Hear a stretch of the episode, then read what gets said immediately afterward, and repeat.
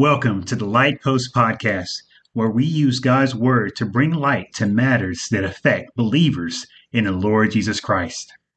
I am Minister Joseph Parker, and it is my hope to encourage you in your walk of faith. The salvation afforded to you came at a high price. Jesus Christ, the Son of God, died on a cruel cross so you could live. Not only were you saved from hell, but you also saved to live for God. Maybe that last part sounds a little challenging. How do you live for God in a sinful world? The answer is simple be holy. You might find the word holy to be intimidating. Many things may come to your mind when you think about holiness. Maybe you think it is a person in a white robe being morally perfect. Well, let us go to the Word of God to understand what holy means. In 1 Peter chapter 1, verse 13 to 16, it says, So prepare your minds for action and exercise self-control. Put all your hope in the gracious salvation that will come to you when Jesus Christ is revealed to the world. So you must live as God's obedient children. Don't slip back into your old ways of living to satisfy your own desires. You didn't know any better then. But now you must be holy in everything you do, just as God who chose you is holy. For the scriptures say, You must be holy because I am holy. To be holy is to be set apart for God. As a believer, you should be different compared to those of the world. God purposed you to live for Him and not for the evil world system. Now that we have defined what holy means, we need to ask another question. How can a person be holy when they have been in the habit of being unholy and corrupt? We'll get to the answer to that, but first a story in the Bible involving the Lord Jesus. If you'd like to follow along, go to the Gospel of John, chapter 2, verse 13 to 17. Now the Passover of the Jews was at hand, and Jesus went up to Jerusalem, and he found in a temple those who sold oxen and sheep and doves, and the money changers doing business. When he had made a whip of cords, he drove them all out of the temple with the sheep and the oxen, and poured out the changers' money, and overturned the tables. And he said to those who sold doves, Take these things away. Do not make my father's house a house of merchandise. Then his disciples remembered that it was written, Zeal for your house has eaten me up. There was a serious problem in the temple in Jerusalem, a structure made to be set apart for God. It was supposed to be a place of worship and giving the Most High glory, but it was being misused. It was turned into a place filled with corrupt commerce. People were taken advantage of and mistreated in God's temple. But that soon changed when the Lord entered the scene. When the Lord came into the temple, he took authority and drove out those things that did not belong in a place that was to be holy, set apart for God. Now you might be wondering, what does the Lord cleansing the temple have to do with me being holy? Well, the Lord cares about the temple being used properly, and that includes you, follower of Christ. Every believer is a temple to God. In 1 Corinthians chapter 3, verse 16 to 17, it says, do you not know that you are the temple of God and that the Spirit of God dwells in you? If anyone defiles the temple of God, God will destroy him, for the temple of God is holy, which temple you are. In 1 Corinthians chapter 6, verse 19 to 20, it says, Or do you not know that your body is the temple of the Holy Spirit who is in you, whom you have from God, and you are not your own? For you were bought at a price. Therefore, glorify God in your body and in your spirit, which are God's. Understand that your faith in Christ made you a holy temple set apart for God. That means you belong to God and therefore have a divine purpose. If you're not fulfilling that purpose, there may be things within you that do not belong in the temple. We'll go to the Word of God to tell us what does not belong. In Colossians chapter 3, verse 5 to verse 9, it says, Therefore, put to death your members which are on the earth fornication, uncleanness, passion, evil desire, and covetousness, which is idolatry. Because of these things, the wrath of God is coming upon the sons of disobedience, in which you yourselves once walked when you lived in them. But now, you yourselves are to put off all these anger, wrath, malice, blasphemy, filthy language out of your own mouth.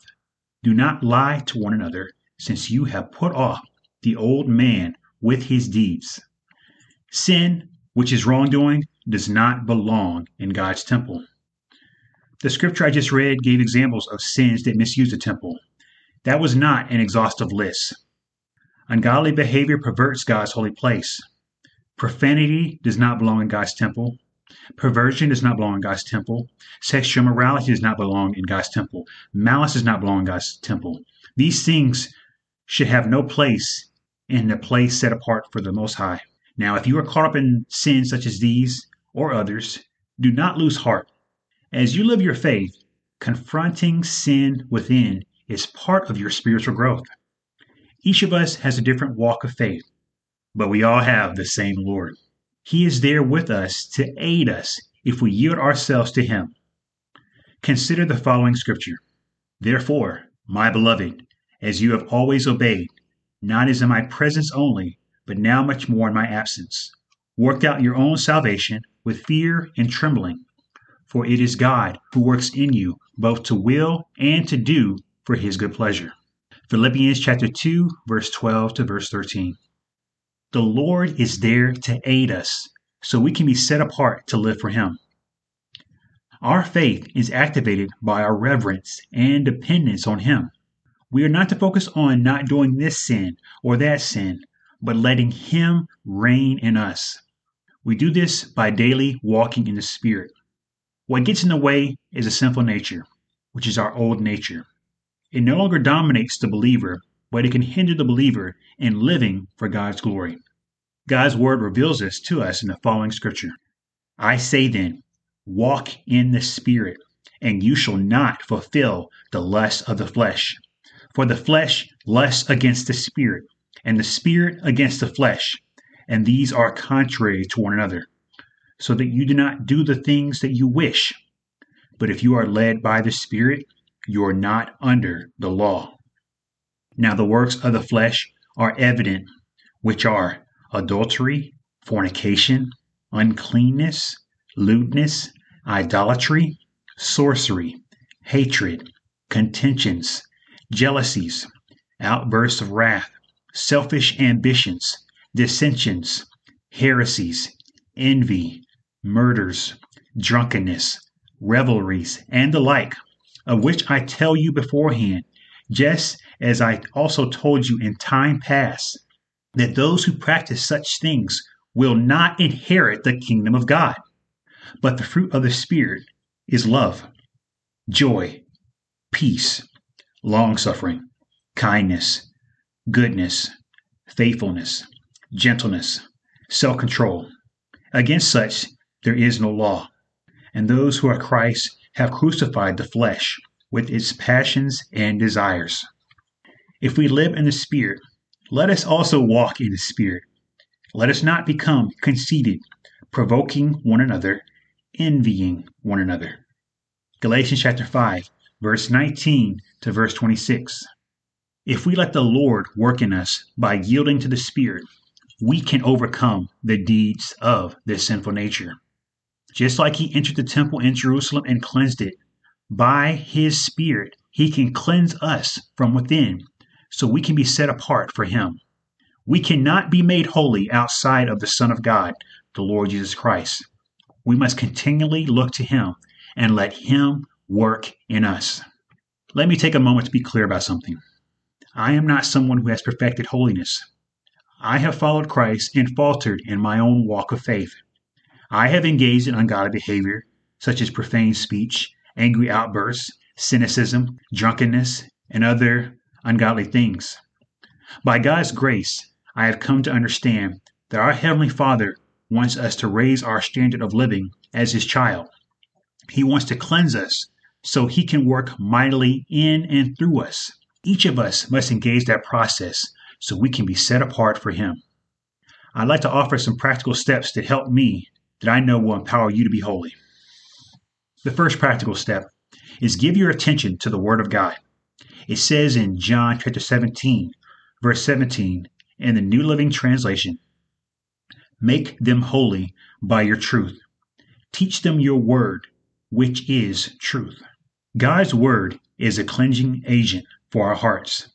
If we take time to learn what it says and obey it, it will transform us from within.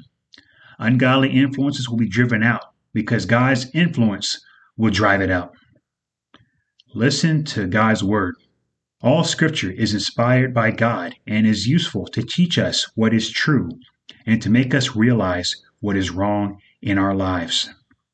It corrects us when we are wrong and teaches us what is right. God uses it to prepare and equip his people to do every good work. 2 Timothy chapter 3 verse 15 to verse 17. Spend time in God's word so you can learn how to be set apart for God's glory. Another essential step is prayer.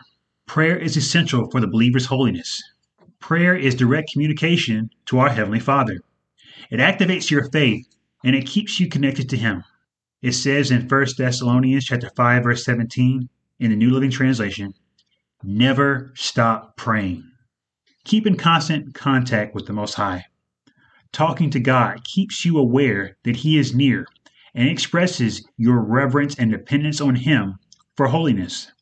If you need a good pattern for prayer, look no further than the Lord's Prayer. Our Father in heaven, may your name be kept holy. May your kingdom come soon. May your will be done on earth as it is in heaven. Give us today the food we need, and forgive us our sins, as we have forgiven those who sin against us.